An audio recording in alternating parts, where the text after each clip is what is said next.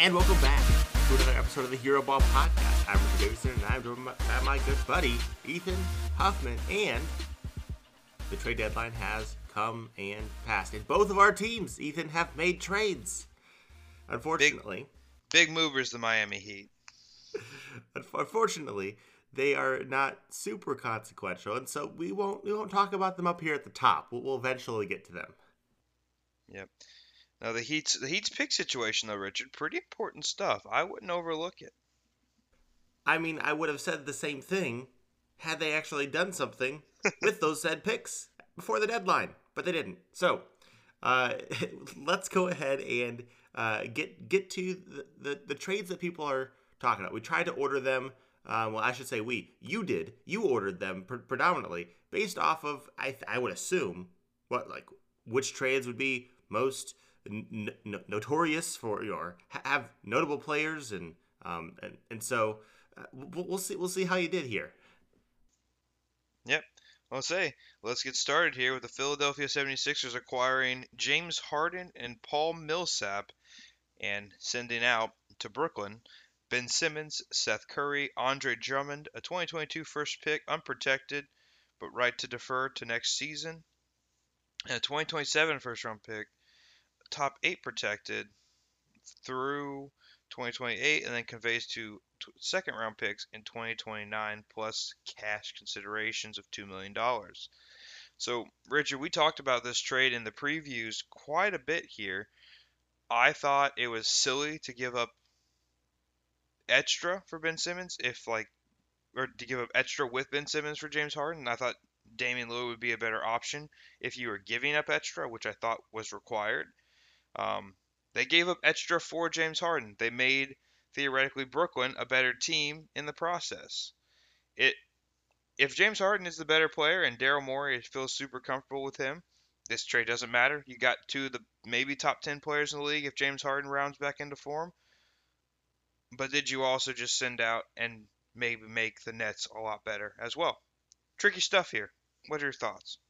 Well, well I, I mean, number one, Daryl Morey was right. We should like, you know, the patience that he displayed paid off. This isn't, you know, um, the CJ McCollum and stuff for Ben Simmons. This isn't, uh, you know, some of the other like, I don't know, gro- gross trade offers that that we saw rumored out there. Um, and so he gets his top, you know, whatever number he said, top whatever player in James Harden. Um, I mean, the concerns that I have are the same ones that I had when we talked before. How do they go about doing things defensively with James Harden? And do James Harden and Embiid want to offensively, stylistically? How does that work? Is it just your turn, my turn, but instead of it being two guards, like in maybe previous iterations with like Westbrook and um, and Harden and, and, and Chris Paul and Harden, whatever. Is it is it more so? Hey, now we got a big that can go. You know, your turn, my turn, and I can you know, mosey along to the weak side, or uh, you know, then when, when it's my turn, maybe you're setting me a screen. I the only thing that I um, so like I, I'm glad for for Philly that's like okay, let's go ahead and make sure that we are we're, we're trading away first off people who are not going to be uh, helpful defensively. So Seth Curry had some value. Would is, is going to be, I think, a pretty good fit offensively for this Brooklyn team. Other than the fact that he's super undersized, and now we've got hey a Duke backcourt uh, and all, all, all that. Anyways, it, it, Andre Drummond, you're gone. You know, maybe Brooklyn thinks that he can be of some use against Philadelphia. We know how that's going to turn out, but uh, uh, the, the, the, po- the point is, like, I just, there are some questions that um, come up with James Harden defensively, and is there a way that you can get around some of the defensive issues that he has uh, w- w- at the, you know, in the playoffs?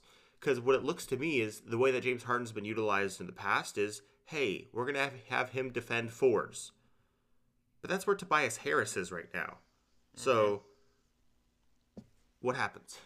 it's a little tricky, right? And I think it's interesting that you know Seth Curry was like the the man that went out. I mean, I think I think Philadelphia could have still utilized him as like their small guard. Grant, he's a little bit of a defensive problem from time to time, but I don't really see him when you're talking about guarding smalls like the, you know like a Kyrie Irving. I don't think he does any worse a job than Danny Green does, just because Danny Green's losing a little little bit of uh whether it be oil in his knees. Listen, Seth Curry got Kevin Huerter paid. All right, that's what happened this this past um, playoff run. Like the Kevin Huerter experience. Guess who was covering him? Seth Curry, because they were trying to hide him, and that went poorly.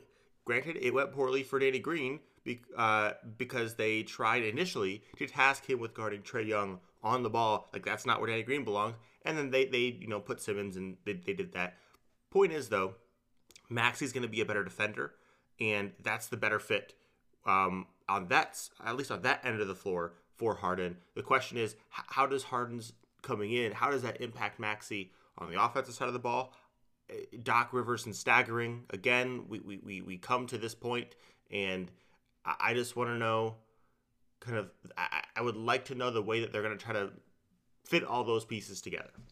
Yeah, and I I think Maxey will still get quite a bit of rain when James Harden's off the court. I, I don't see it I don't see it as possible that Maxey will not be on the court if James Harden's off the court. But then again, we uh, we saw Blake Griffin never play without Chris Paul, so I guess we can't we can't 100% lock into knowing what the uh, what the lineups will be. But I do think, you know, it's kind of duplicative for Brooklyn having Seth Curry, and basically now you have two Patty Mills one that flops more and one that just gets shot over. I guess. I guess we're going back to the Kevin Huerter experience. But I think I think they did well keeping Maxey, Thybulle, Danny Green all all in house. Those are guys who can help out Harden in, in, in a lot of ways, chasing like the more active players around.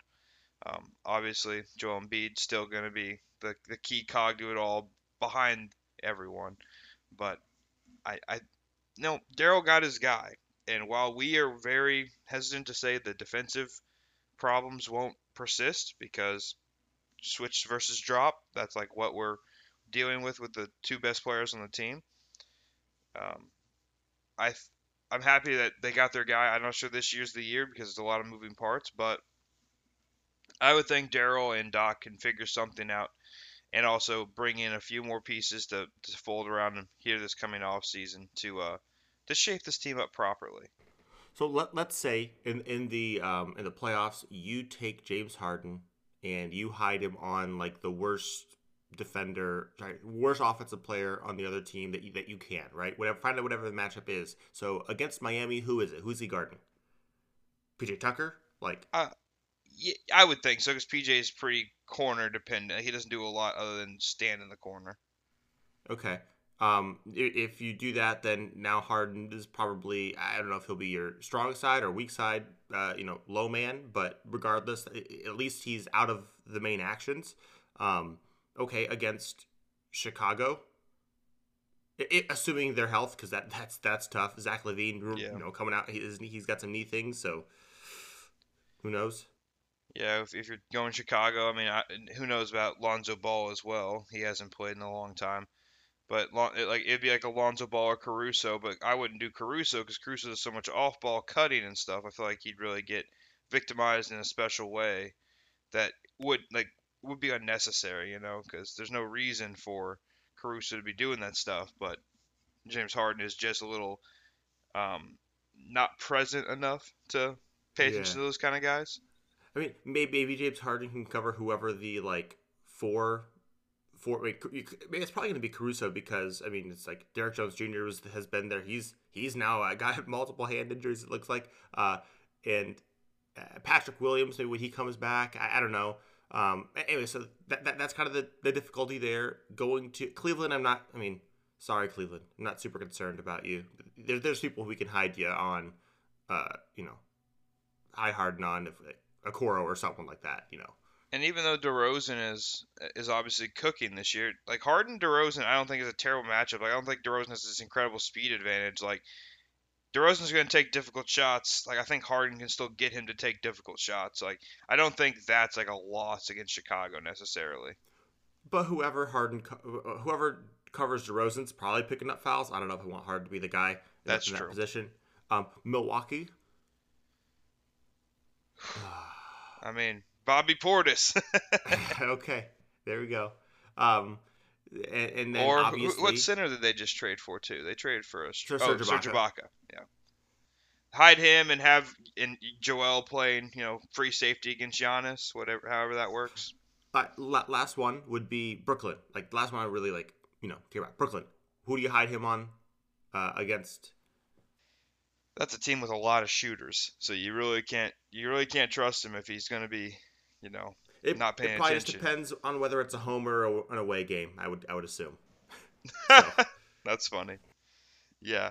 Let- Let's talk about the Brooklyn side of this equation now, Sure. Richard. We got we got Ben. I mean, maybe you just hide him on Ben Simmons because you know, like, depending on how much Drummond's playing or what or Kevin Durant. Like, I mean, I don't know who the center is, right? Like, him- But the problem is Ben Simmons is going to be involved in actions. Like That's unless unless they've taken him and said you're standing in the you know you're standing in the, in, in the dunker spot. It's just he's he. That's that would be the exploitation. You put him in net now. How are you covering if he's guarding uh, Simmons and Simmons screens for Kyrie? It's over, right? It is and, and you're over. having you're having issues. So I, I don't know. Um, and, and I don't think that. Uh, I don't think Harris is coming back this year, just based off of like the, um, the the, the things that have been coming out about. Oh, he might he might need another. Uh, yeah. I- For a second, I, don't thought you were talking about Tobias, and I was like, I'm pretty No, sure no, Tobias is no. healthy, buddy. But Joe Harris. Tobias, Tobias is good. Joe Harris, yes. Um, But but break yeah, down this I mean, tr- trade a little bit Brooklyn. more. We got we got Ben Simmons, we got Kyrie Irving, half the games. Um, Kevin Durant, you know, Patty Mills, Seth Curry, some guards. Joe Harris lacking.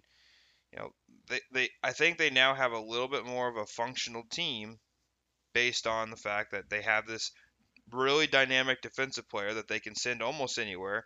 Um, I think you could play him with, you know, I would say with Nick Claxton being being very active. Like I think you could have a pretty interesting thing. Obviously, that's two non-shooters, but with Kyrie, Kevin, and then insert Seth, insert Patty Mills. You know, Joe Harris would be a great option right now.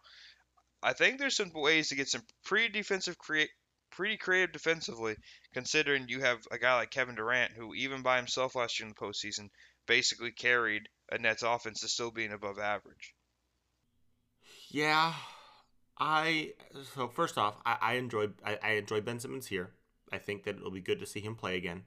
He'll he'll fit in well with them. We already talked about you know him screening for Kyrie, and uh, I mean it, you don't really create much of an advantage. I don't think for him screening for for Kevin Durant, but for for for, for Kyrie, you're, you're you're definitely gonna put the other team in some difficult situations. I I just with some of the other guys like Joe Harris is a huge missing piece. He gives you the exercise. He gives you the hey he can he can you know defend at a just a reasonable level. It's not going to be you know getting Kevin Huerter paid season when he's out there defending, um, and and so now I think you're still having the issues of all right, let's get Bruce Brown out there to maybe be you know get give give you some defense. Oh, he now his role now overlaps with Ben Simmons, and he can't really space floor. He can't shoot now. Now we're working. You know, we got people working out of a out of a phone booth. Which guess what? Kevin Durant can do. Kyrie can do, but uh, I just I begin to worry if you start having too many of the Patty Mills, Seth Curry with Kyrie Irving defensively. Like, how do you defend guards um, with with this team? And, and the answer is probably to let's throw Ben Simmons on them. But now you're probably getting crushed on the if you're not having a big out there, then you're getting crushed on the offensive glass.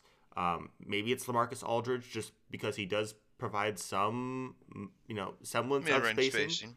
Yeah, mid range. Like so, like I, I, don't, I don't know. Like they, they, I don't know how much Claxton fits in outside of like just individual specific matchup based things. They were like rumors were that they were looking to move him along with the first that they got from Philly for something else, maybe to get some wing help. I and that was like a oh hey is Jerami Grant coming, and then and then he then it wasn't. And so like basically with with with the Miami Heat trade and this was like oh is Jeremy, is Jerami Grant coming and then he wasn't. So Yeah. it's I, I think there's it's a little bit more unique with like specifically a Bruce Brown and Ben Simmons being able to work a little bit together because I know like they get guarded similar like they are non-shooters people will not respect them from distance but the difference being that if if you put a small on Ben Simmons and you or if if Ben Simmons is part of a screen action and you switch and you get a small he's I think you know especially with with Steve Nash being you know very I think I think proven himself to be a pretty good coach, coaching through some pretty tough scenarios so far in his young career. I would I would say he's a guy and guy who I would trust like as that point guard mind to get Ben Simmons like hey realize you do need a score when you have the advantage. You get a small on you, find the find the block. We have two guys, Kevin Durant and Kyrie Irving, who can make that pass. You get a small on you, go go find somewhere around the rim and let's get you layups. Like I, I just trust that point guard mind of Steve Nash to kind of help Ben Simmons through some of these offensive bugaboos. I, I got to think through it more, but just I mean, in, again, all this like is Kyrie going to be playing games? Who knows whether that's? I mean, I don't think. I think we are we're at the point where we're fairly confident he's not he's not going to get a vaccine, and so it, it just comes down to is New York going to change the requirements with with things, and maybe they do, maybe they don't, but that's the other thing because if if Kyrie's not playing actual basketball games, enough actual basketball games, then then I don't think it matters. Well, you know. Yeah. And I don't think it matters. Sh- shout out Kessler Edwards. He's he's been playing pretty well for him. He might be he might be more and more part of this as he's one of the few guys with size and athleticism. So shout out him for taking advantage of a situation. A guy that I w- like knew of but wasn't like fully aware of. Shout out to him for performing pretty well despite having some weird circumstances to play in. Richard, on to the next one. Let's talk about a trade that you and Elkin previewed, nailed, everything down to even what picks were heading out. The Caris LeVert and a Miami 2022 second for Ricky Rubio, a 2022 uh, T14 protected first, and Houston 22 second, and Utah 27 second. You and Elkin buried this trade perfectly, had it all lined out. Basically, you sent it to uh, Kevin Pritchard himself, and he just said, "Yes, I like it. Send." It, it, it just made too much sense. Um, the money is like near, you know, near matching, near perfectly matching, and uh, it's, I mean, you probably need a first round. You know, you're gonna need a first round pick. That's kind of what they were going for, and you throw in enough seconds and you muddle the waters, and it's like, hey, look, I mean, the the Houston 22 second almost, you know, it's probably gonna be one of the top few in the in the, in the beginning of the second round. So, I think that for the Pacers, you're very happy with this. You're you're happy to get a first round pick, and you know just you you've you've as we'll see that with the next trade, you're deciding to let's go ahead and do a little bit of a reset.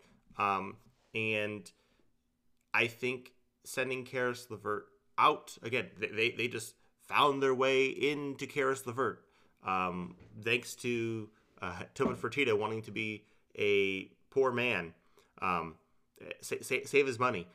I, I don't know if uh, Caris LeVert in I, I don't I don't know if I totally love it with the Cavs, but it is what it is. Like once Collin Sexton went down, needed to have a little more scoring juice. Uh, especially when Ricky Rubio went down and you couldn't play, you know, couldn't have some of that overlap. You tried to, you know, let's go ahead and try to get um, Rajon Rondo. Yeah, get, get get get Rondo in to do a little bit. Like it seems like they're just trying to get you know some bits and pieces from the guys that went down with injury, and depending on how they decide, I think it's better to bring Caris LeVert off the bench. Just uh, allow um, Okoro to be able to defend whoever he needs to defend uh, out of you know the starters and, and get more of that overlap, uh, and let Caris cook against um, you know bench bench units and you can, you can close with him if you need the offense, right? Just make some of those decisions. I I just were I just wonder what this means for Sexton. I wonder if it if it gives other teams a little more boldness to uh, throw out an offer sheet, thinking, hey, I they already maybe they don't want to spend all that money, but spending a lot of money to be bad. Now they're starting to get good. Are they want to want to keep spending all that money? Maybe not. Now that they have uh, at least some version of hey a, a, scoring guard who happens to be a little bit taller than Sexton. So shout out. here's the thing with Caris. I, I like to watch him play. I think he's an interesting guy. Like he does a lot of cool things. You know, he's kind of lanky, kind of a streaky shooter. But with all that, my like he's he's not a player that I'm like looking to have to like be part. Like he's he he's he's a decent team, like third score, bad team, second score. Like that's just where he is, and I just don't see him without like being a great defender, without being a great shooter. I just don't ever see him fitting in as like just a complementary piece, you know. I just don't see it because he's not good enough at a couple little more role playery things. He needs to be a star and he doesn't have that capacity either. So he's just kind of a tough little in-between player in my opinion. I think it's good for the Cavs. Cavs are in that, you know, trying to be a good team phase. And if they get a guy like Evan Mobley to pop, but you know he's not really the scorer. Maybe this is the kind of spot for him to be. Darius Garland is a pretty good catch and shoot option as well as a facilitator. Like he might have found himself into a almost perfect situation, but I'm just not. I am not a Caris guy for the grand scheme of things. Yeah, I just don't know if I love it because like, hey, we are already up in the like home court advantage in the East kind of range. Now, granted, I don't think anyone really views them as being there they kind of view them as being, oh, you're a you know a next tier type of team, more so in the realm of the Torontos and Boston's and you know Charlotte's and, and wherever Atlanta is this year, like more in that realm than in the Miami, Chicago, Milwaukee, Philadelphia, right? Like I think that that's where people view them more. And while I do think they pose some unique matchups to certain teams just because of their size and length of the rim, um, it's it, like I would just be like, hey, let's just, finish the season the way that it is, keep your own first round pick, and uh, you know figure out the way to perhaps utilize that more going forward. I think that this trade, because you're giving you're you're moving off of a first round pick, you're moving off of of you know uh, another early second, like I just think that it it it forces you into other decisions later on that maybe it doesn't. Maybe maybe I am underselling how much they're willing to spend, but I just think that it, this puts them into like potential range of oh we already invested this much we already have you know this sunk cost here and so I wonder if it, if it leads them to make decisions based off of money rather than actual play on the court. And so that, that's just my worry um, with them long term. I think it'd be fine. Man. I think it'll be fine for whatever they're going for this year uh, making the making the playoffs, having a you know hopefully competitive first round, and you know maybe maybe getting to the second round depending on the matchup. Um, mm-hmm. But and, and fortunately, Caris is not on a super long deal. Like, I'm pretty sure he only has one more year after this. Yeah. So like he sunk cost, you know, in terms of the the the draft assets gone, but like you don't have to necessarily reinvest in Caris when his contract expires you know, you could look at signing trade options or also just letting him walk and before Mobley gets paid, after Garland gets paid, it would be unfortunately, but like you have an you have options to like still reshuffle the deck here before Mobley is getting towards his contract, and hopefully some development from Isaac Okoro. Yep, hopefully we hope he can shoot. We love him. Um, let's get to someone else that we love who found their way to the Pacers team. Tyrese Halliburton made it to you know sad, sad that Elkin is not on the pod today because uh, we would be like clapping and, and, and celebrating alongside with him. But shout out Elkin. Tyrese Halliburton is on your basketball team along with Buddy Hield and unfortunately Tristan Thompson. But the money had to work, uh, and just to you know, it's fine. it's okay. Um, Kings get uh, Domantas Sabonis, uh, Jeremy Lamb, Justin Holiday, in a 2023 second. Um, the initial uh, so here's what I saw on on my, on my Twitter feed. I saw the initial backlash to this trade for the Kings because guess what? Over the over the um over how bad they've been for so long, they have not earned earned the benefit of the doubt. And so it's like a hey Kings, you know, what are you doing? You are already uh, out of like you're closer to OKC than you are probably uh, you know actually making to you know get, getting into the playoffs. So it's it's what what are we doing? But I mean, they're they're close enough to get into the play in. Um, but I just I don't know. The other teams have also made made pushes there. Like the Pelicans have made a push, uh, which we'll we'll talk about here very soon. And it's what if you don't make it? What if you don't make it into uh, the playoffs? Like I, I just don't know how much this raises the Kings' ceiling. But the, I think what it, what it, this gets to is different teams have different goals. And I think the Kings' goal is to literally just make it into the playoffs, have playoff basketball in Sacramento because it has been so long.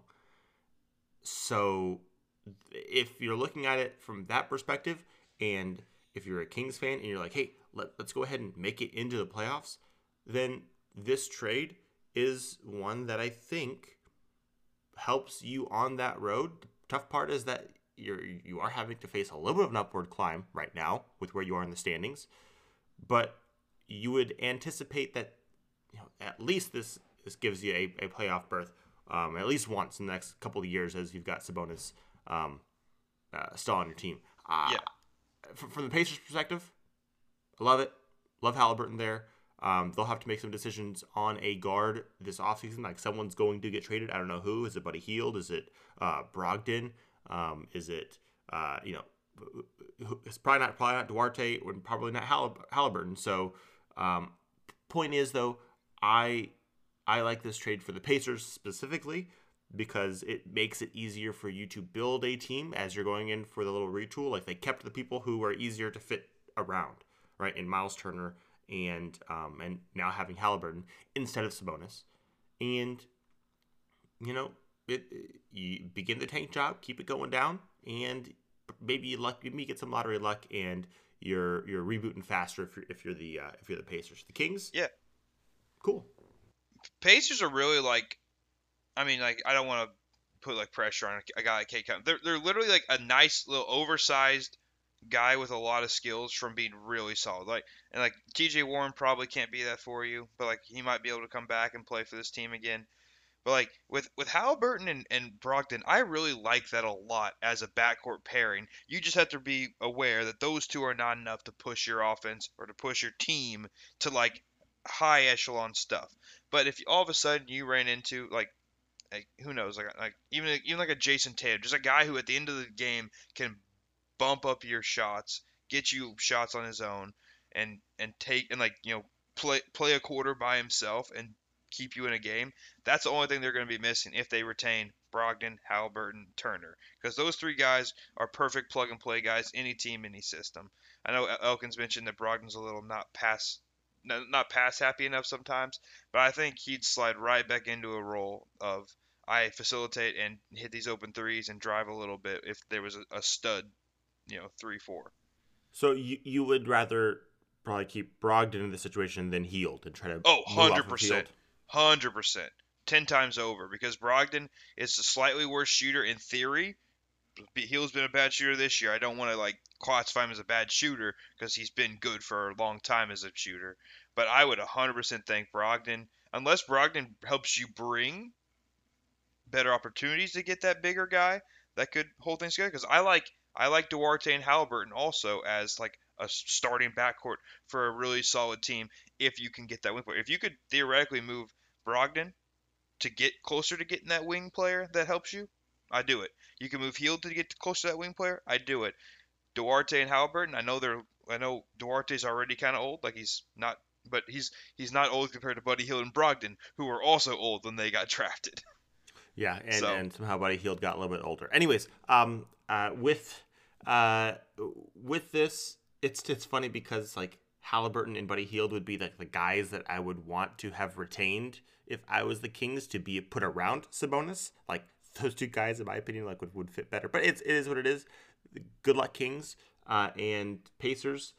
We like the rebuild. We like we like the direction that you've decided to go in. So, so good moves to get that started. Next one. This was a weird one. Weird one. Um, I didn't. I, I don't know how I feel about it for anyone involved necessarily, but uh, Dallas uh, went and acquired Spencer Dinwiddie and Davis Bertans. Uh, Washington got Kristaps Porzingis and a second round pick. So,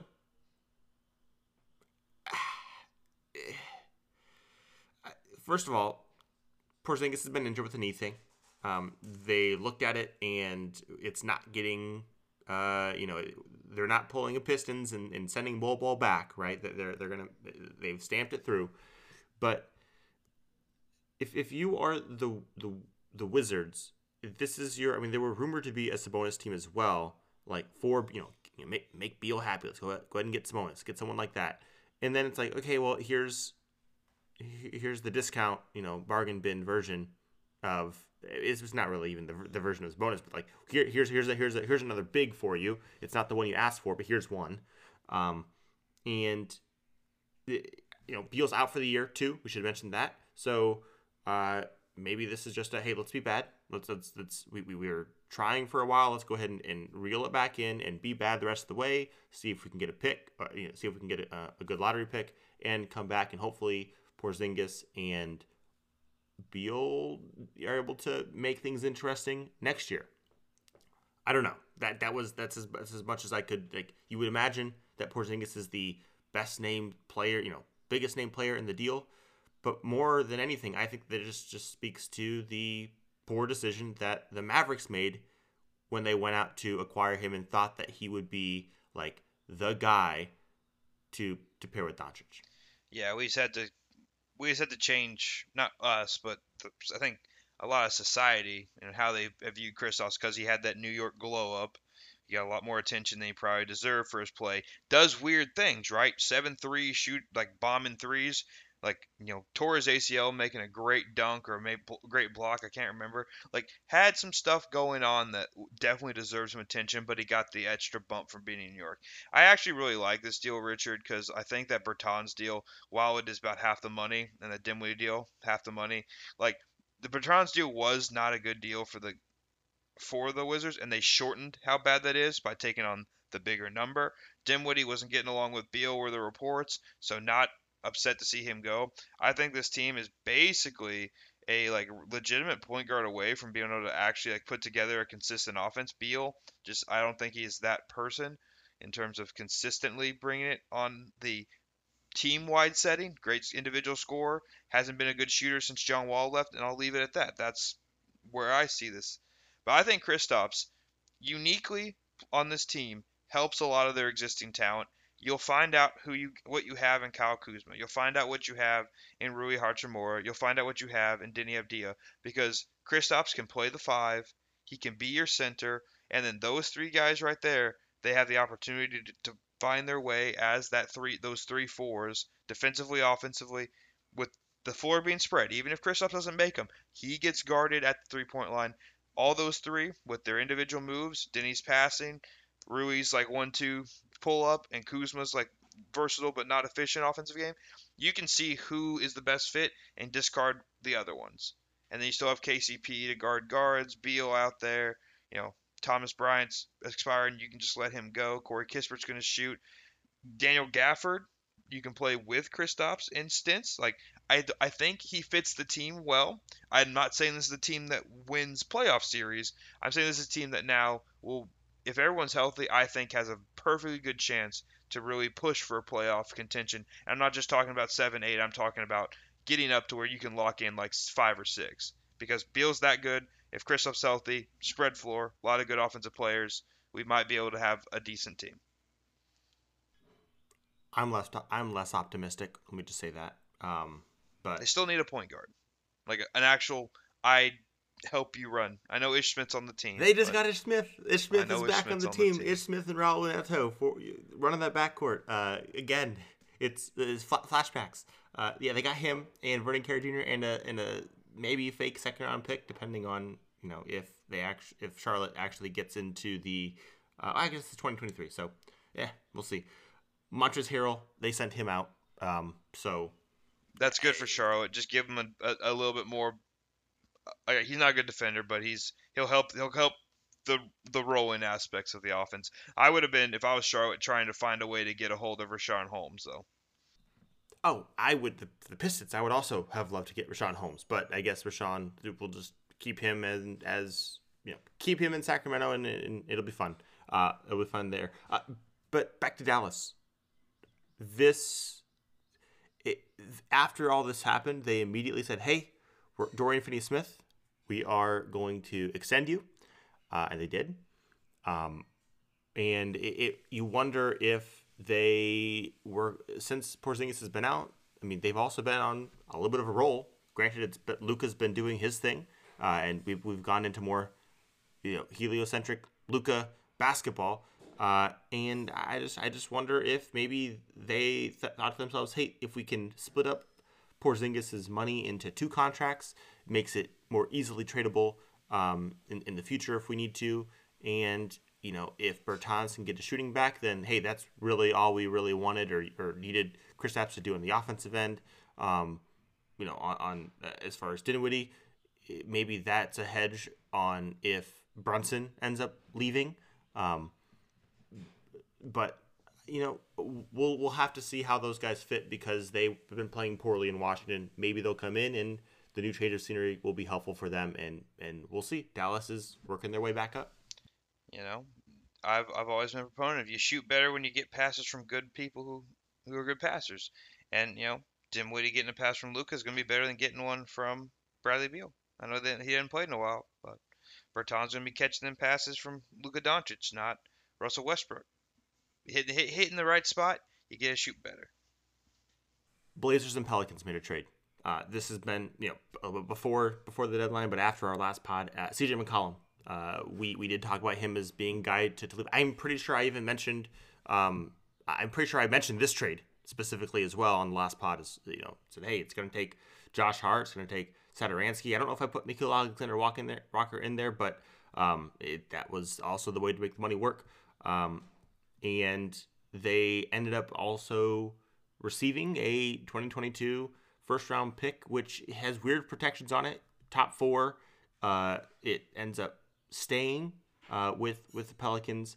But if it's 15 to 30, I'm pretty sure that it goes all the way to like Memphis. So if they don't make the playoffs, right, and, and it, it doesn't jump up, you know, get super lottery luck, that's when it's going to go to um, uh, the Blazers.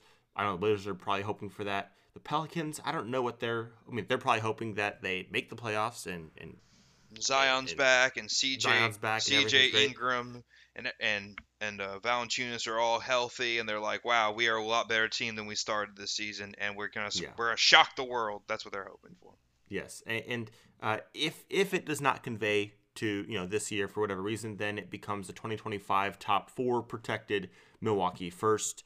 And unfortunately, if it doesn't convey that, then you get like nothing. So um, uh, it'll probably convey. So uh, also a couple like no name like Didi Louzada also went there. Pelicans, CJ McCollum, nice. I'll say the Pelicans announcers like any this is my favorite time of the year to hear different announcers talk about basketball because any person that has been traded to a team like the announcers will speak so highly of them like they'll make a like i saw cj mccollum do a drive and kick after the defender helped off at the strong side corner, and the Pelicans announcers were drooling all over themselves. Oh, CJ McCollum makes, makes things so easy, so effortless on the offensive end. So, oh well, you know, it's he, he made the right read. Uh, I don't think we need to be going to all these superlatives, but the it's going to be helpful there, I think, for the Pelicans as they're trying to jump past the Portland Trailblazers. I think Portland will also like to let them pass them uh, to get into the play-in. So Portland essentially, sorry, the Pelicans are essentially fighting, I think, with the Sacramento Kings primarily. Spurs are in there somewhere, but Spurs are boring. Um, but they're trying to get into the play-in. That's that. That seems to be their goal. Larry Nance though will not be helping them out with that this year, considering he's having surgery. So he's gonna he hopefully be able to be around and be back uh, next year. Tony Snell though, Tony Snell has made it also to the Pelicans. Man uh, has not missed a free throw in two seasons. Yep, yeah, one would have to take them in order to miss them. Anyways, um, uh, Pelicans like it for them. For the Blazers, I, I get it. It's it's they've got to do a little bit of a reboot. The question is, they they're gonna have a so with with all the trades they have a lot of cap space. They have a really big trade exception with this trade in particular. I thought I was like, whoa, this is a Jerami Grant size trade exception. Um, but I think it makes more sense for them to, uh, in the off season, do that. Bring in, you know, sign. They sign got a lot DeAndre Ayton. you know, like Yeah. s- sign sign those big offer sheets, like see who you can pull in, and then as soon as you have all that cap si- situated, find your Harrison Barnes, find your Jerami Grant, find your you know asset at that dollar figure to bring in. I mean, even could be something like a Marcus Smart, like as a Dame Lillard, con- like pair with, right? Like that's that's a kind of guard that Marcus Smart could be a good pairing with, is someone who can carry the offense for him. Like I'm not saying that's the one, but I'm just I'm bringing up other options other than the the stereotypical wing that the Blazers have never had. Right, but I, I think Jerry Grant is the guy because I of so. where these of of I mean, like that they would go after because of if you're using the trade exception, you're using it so that you can, uh, you know, bring someone in without sending anything out. The the Kings are probably like once they made this trade, Harrison Barnes is staying put, right? They're not going to send him out for nothing. The Boston Celtics, same thing. They've got aspirations to to be good.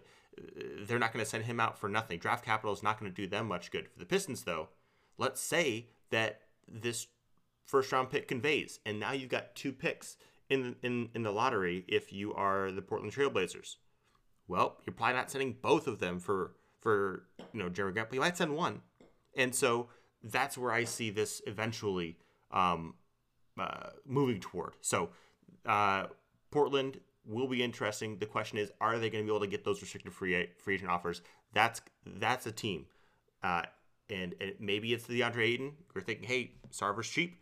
Maybe it's the Collin Sexton. Uh, although I don't know how much I love that for them as a fit, but Another small have- guard.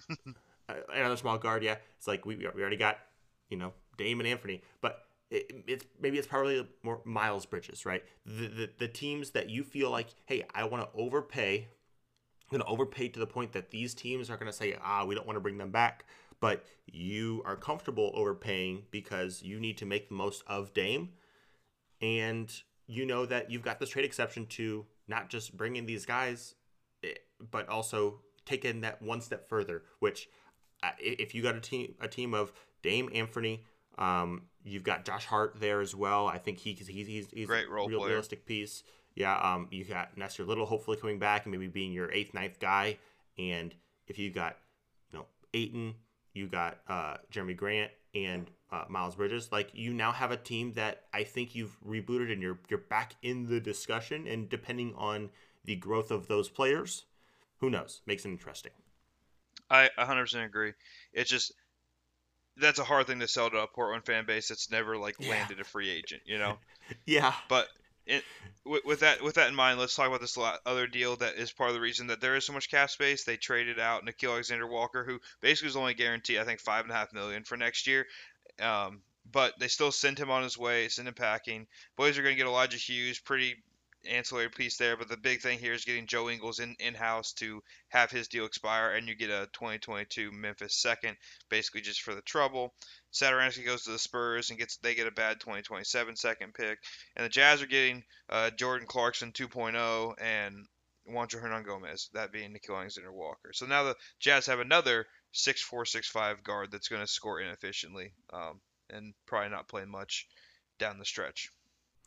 Th- th- this deadline just uh, feel like I-, I had been a Jazz like kind of defender, but they've decided to not invest in any defenders. So like Yeah. I'm out. I'm out on them this year. Like they needed to actually make a move and they didn't, and so that's the end of that. Uh, let's move and talk now about uh, a team that made a couple different moves. Um, Brad Stevens shuffling um, some things around, and I think coming out on top, if, if you ask me, uh, getting Derrick White, um, bringing him in, uh, bringing in Daniel Theis, bringing him back as well, uh, and for the things that they are sending out, Josh Richardson, Romeo Langford, uh, you know, they are sending those uh, to San Antonio. It looks like they have a 2022 first. They're sending out 2028 first that they're also um, uh, sending out. Oh, 2028 is a, is a swap. Um, Yes. anyways, there, there, there, are some protections and other things there, but uh, top, top four pr- predominantly, but uh, for, for the 2022 first. But as they do this, um, oh, and, and Schroeder's gone. Enes, uh, Freedom, gone and waived uh, by by Houston. Bruno Fernando out of here. So they basically turned Josh Richardson into first uh, and Dennis Schroeder into Daniel Theis and Derrick White. And I like the Derrick White acquisition for him. We, we've we've not always talked so favorably about Derrick White, but uh, this gives you someone else who you think that hey he can be a helpful player for this Boston team that's been trying to find. I don't know, been trying to find other point guards like that can. I use the point guard term loosely here, but like other guards that can handle the ball and just fit in a little bit better than Dennis Schroeder, who's going to be dribbling, dribbling, dribbling, and looking off Jaylen Brown at the end of shot clocks. Yeah, the the Boston has needed a connective tissue guy that can actually shoot the ball because Marcus Smart's a connective tissue guy, but he does not shoot the ball well. So Derrick White, while I have bemoaned some of the slathering of praise that certain people have given him, I think a Dave Dave DeFore is the one most uh, it was a nice playoff run. It was Gosh, a nice he had such such a good three game stint against Bismack the Nuggets. esque.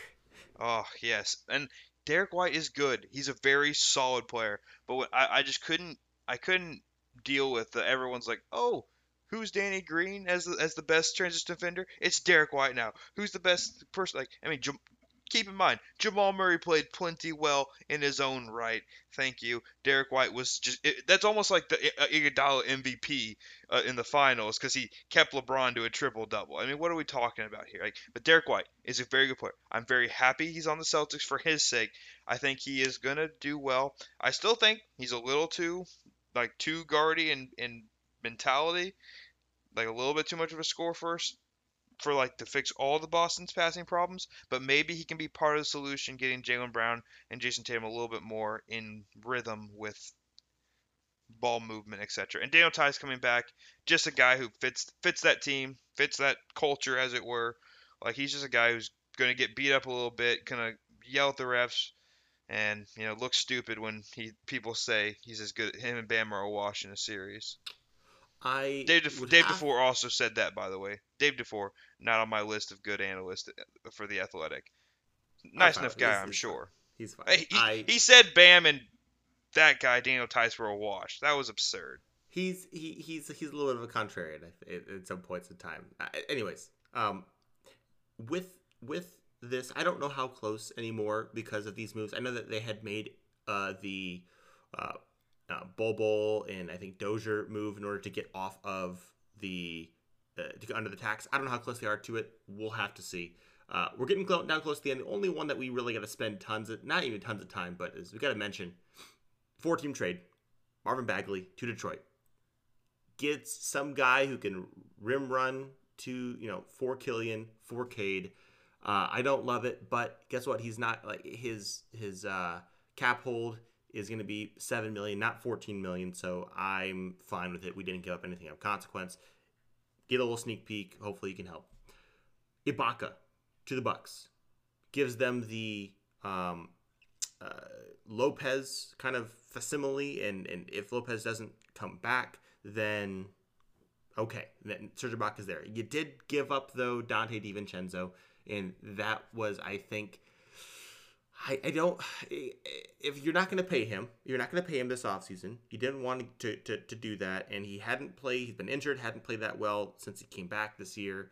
It's it's the well let's go ahead and see the best thing we can get for him and if the best thing we can get for him is Serge Ibaka who's got back issues but maybe if he's healthy he can play alongside Giannis as as a as, as a five and, and kind of fill that role. Okay cool. Okay fine. Um uh Rodney Hood and Semi Ojeleye go to the Clippers. They just have more wing-sized people. Um, and yay, Kings get Donte DiVincenzo, Josh Jackson, and Trey Lyles. Yay. They they finally get they finally get the uh, the Kings finally get Donte in the way they were supposed to. So they're supposed to be in a trade for Bogey, but yeah, here we are. Here we are a year later, and Donte's going to the correct going. He's going home, guys. He's going home. Um, I I think I think this trade is just like it's it's just tidying up for the Bucks. The Bucks weren't getting enough out of Donte. They they still have Pat Connaughton. They still have Grayson Allen. Obviously, Jrue and, and Khris Middleton play a bulk of the minutes, especially come playoff time. Rodney Hood wasn't doing anything for him. He just you know was he was a, an appropriate gamble. I'll say that he could pop again and be a great and be a really solid player. But the Bucks are they got they had to keep an eye on that that East Eastern Conference, and there's a guy named Joel Embiid who you can't have Giannis try to guard all the time because he'll get in foul trouble. So you need a guy like Serge Ibaka. You need a guy like Brook Lopez to theoretically be able to come back, and you're and you're gonna need Bobby Portis to step up. But Serge Ibaka is just gonna help, hopefully help ease some of the stressors that go into a theoretical Philadelphia series. Yeah, I I think it's fine. Oh, Pistons also gave up two seconds, but uh, one of them is going to be a, a, bad one. Uh, worse of Cleveland or Golden State uh, next year. I assume those teams are going to be relatively good, uh, twenties at, at best, uh, as far as where they finish. Then the second round pick, so it's second half, and then 2024 second, you know, round pick from Sacramento. That that could get reasonable, but um, who cares? Pistons apparently do not care about second round picks. That was evident the moment Troy, Troy Weaver stepped into the office. San Antonio. You can always, um, you can always buy them. Yeah.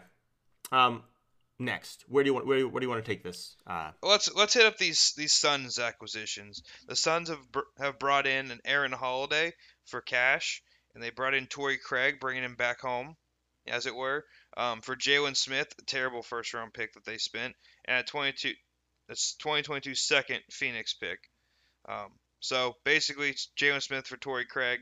Um, good, good, good on him. Like Torrey Craig's guy who can give you a quick 10 minutes, up to 20, I would say. Jae Crowder insurance, not as good as Jae Crowder, not as good as Mikal Bridges, obviously, not as good as those wing type players they currently have. But J- Torrey Craig is a guy who can give you playoff minutes. He's done it for the Nuggets. He's done it for the. He would have done it for the Bucks, and they ended up doing it for the Suns.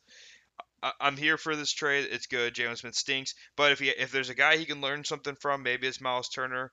Um, he's a little bit undersized comparatively, but those two have similar kind of motions. Just Jalen Smith shouldn't look that awkward for as not tall as he is, but you know, I, I think I think it's a, a fine gamble for the Pacers to get them a, a little bit of a little bit of an athletic four I don't know. It's I'm just trying to justify it, but he's he's fine. He's just not good, you know. I mean, you give yourself a peek. The tough part is that Phoenix declined Jalen Smith's options, so like decisions was, have to be made faster. Yeah, um, I think it was dumb on their part. I mean, again, because you could trade him, you could trade a guy, and and like you could have done this move, and then it would have been more valuable, I think, to have had the like it's he doesn't make that much money, so it, it's it. Oh well. Um, Phoenix gets Aaron Holiday too. you mentioned uh, just I think as Cam um, Cam Payne uh, insurance. Yeah. So it, and it, also it, yeah. Aaron Holiday, I I would argue he's probably a little bit like he's smaller, but a little bit more sturdy of a defender. I I like Aaron Holiday for certain things. I think you know if for whatever reason Cam Payne's just not having it, like he's shooting poorly, you can throw Aaron Holiday in there, see if he's hot while you wait for Chris Paul to come back in the game. Like it's just a, another a little changeup, a little fastball, just depending on what you're needing any given day. You know, Cam Payne's a little out of control. Here's Aaron Holiday as a changeup. Cam Payne's not shooting well. Here's Aaron Holiday. Try to score. I I just think he's a perfectly fine player to to keep involved. Shall we get to the uh, Spurs Raptors trade? You sure it's not a Heat trade? the the Goran Dragic to the Heat trade? Uh, eventually, he, he you know pro- probably gets there. So Thad, Thad Young um, goes to Toronto. Who, we'll see. Drew Eubanks got waived, um, and a more favorable of 2022 2022 Pistons pick. What it's going to be. Uh, basically, all they've done is they this first round pick that the um, Spurs are getting essentially is just like both of these picks are going to convey this year. It's just a matter of hey, we're we're swapping like half a round. We're going up half a round uh, ish, or you know maybe ten picks or something. It's kind of the the difference, the uh, perceived difference here. And Spurs say, okay, sure, let's do it. And Goran Dragic, we'll, we'll, we'll buy him out, we assume. And I don't know. We'll see what what Toronto does with Thad Young. They just want more guys of that nature. It just it seems like they have guys like him already. Maybe they just want more. Um, Insurance. I think they just want to have a switchable and you know pass friendly team as possible, and I think that Young fits that mold. Goran Dragic wasn't doing anything. No one was giving up anything else of real value to get him. So, and I don't blame him. Nineteen million dollars, even though it's expiring, is is a lot. That's a lot of stuff you have to move to just enable a move for Goran. So I get it. I get not wanting to make those kinds of deals. Um, last little bit here, we need to uh, we can talk about uh, Andy Elisburg just doing it again, finding the angles of finesse to get more picks available to trade. Little irrelevant since we didn't trade any of these picks. Yeah. But Yeah. um, they they opened up a roster spot by trading KZ Okpala for swapping around certain draft picks and how they get them. And now there's a roster spot for Goran Dragic to come home, the best point guard in Heat history to come back home. So, uh, yeah, this was protected 2023. Uh, I think top 14 protected for a while, and you know this just says with the Thunder, it's like, hey, let's let's go ahead and have the gamble that you know the Heat will be eventually be bad. They're not. It's Miami. They're always going to have people. I mean, uh, but the now it's just top 14 protected in 2025 and unprotected in 2026. And so if you're the Thunder, sure, why not? You have enough uh, first round picks, anyways. It's just a matter of hey, maybe maybe we can get maybe we can sneak a good one in case people get injured in the Heat, and it's a, it's a you know an awful season uh, for for them. KZ Okpala sadly waived. Um, he'll find he'll find a home somewhere, especially in a season like this. Six ten and athletic is is hard to find. I mean, look at Jalen Smith. That's, that's the reason he got drafted. Are you listening, Troy Weaver? We have an empty roster spot. Go get him. yeah. Hey, you you just got Marvin Bagley. He's six eleven and athletic. We'll take yes, and we'll take we'll take we'll take all all the swings we can. All right. Well, just keep in mind, get three strikes and you're out there.